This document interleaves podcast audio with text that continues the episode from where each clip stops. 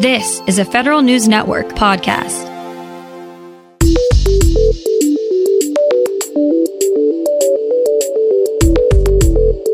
Coming up on today's federal newscast, Congress agrees to give federal employees a slight pay raise.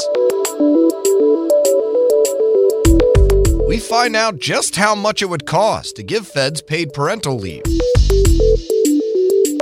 And this new budget deal allows the White House to keep deciding how it wants to spend its defense dollars. These stories and more in today's federal newscast.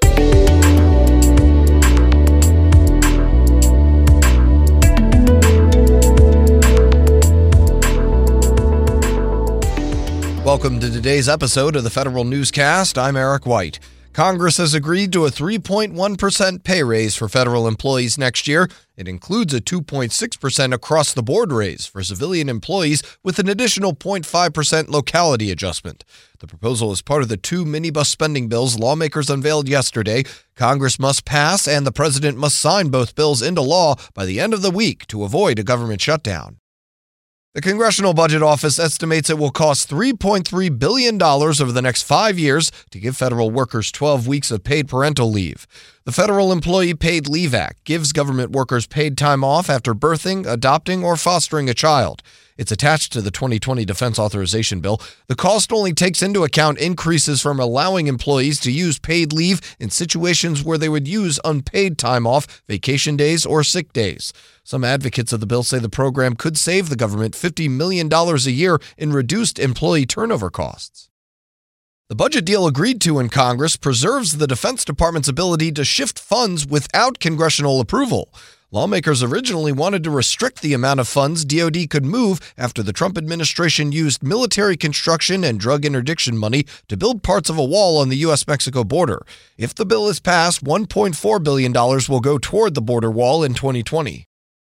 For the last two years, Congress has inserted itself into the acquisition process for DoD's Jedi Cloud contract, but lawmakers have decided to stay out of the way during this year's legislative process more from Federal News Network's Jared Serbu. Aside from some quarterly reporting requirements, the final 2020 spending agreement Congress will vote on this week contains no restrictions on DoD's controversial cloud contract. The defense authorization bill that's also headed to the president's desk leaves Jedi unscathed as well. That's despite intense lobbying on Capitol Hill, especially on the part of Oracle, which had asked lawmakers to intervene in the procurement for a third straight year.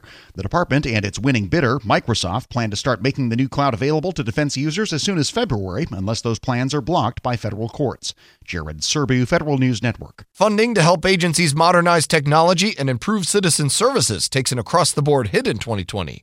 Federal News Network's Jason Miller has those details. The House won the battle with the Senate to give the Technology Modernization Fund money for 2020.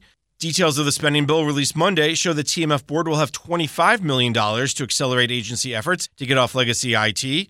That is $10 million less than what the House approved earlier this year. Two other funds to support IT modernization also will receive cuts in 2020. The IT Oversight and Reform Fund and the Federal Citizen Services Fund will get less than what they received in 2019 and less than the administration's request. I'm Jason Miller. The 2019 Best Places to Work in Federal Government rankings are out today. New analysis from the Partnership for Public Service and Boston Consulting Group show a small dip in employee engagement over the past year. Both NASA and the Department of Health and Human Services topped the rankings once again. Both agencies also managed to improve their scores. Several agencies facing relocation or reorganization suffered in this year's rankings. Several components at the Office of Personnel Management saw double digit drops. Engagement scores at the two agriculture research bureaus that moved to Kansas City also saw nosedives in 2019. Vendors who violate the False Claims Act or doctors who commit certain types of fraud against Medicare or Medicaid will pay more in fines in 2020. The Office of Management and Budget is adjusting the amount of civil monetary penalties by the Consumer Price Index. The rate increases 1.01% starting after January 15th. The Federal Civil Penalties Inflation Adjustment Improvements Act of 2015 requires OMB to adjust the civil penalties based on the rate of inflation. Postal employees get a reminder about accepting holiday gifts this season. Agency guidelines allow employees to accept coffee, soda, donuts, cookies, and other refreshments as long as they're not considered part of a meal. However, postal workers cannot accept gifts such as chocolates or cheese platters sent by vendors. The Postal Service's Ethics Office has also reminded employees that they can't accept gifts from customers. And Veterans Affairs has yet to fix a financial flaw that produces a deficiency in its annual audit statements. Federal News Network's Tom Temin has more. The Veterans Health Administration orders items it never receives to the tune of $3.5 billion a year. Inspector General auditors found VHA failed to deobligate $133 million worth of undelivered orders. If not deobligated in their current fiscal year, the dollars go back to Treasury instead of going elsewhere to help veterans. The IG recommends the Chief Financial Officer and Chief Procurement Officer get together to fix the problem.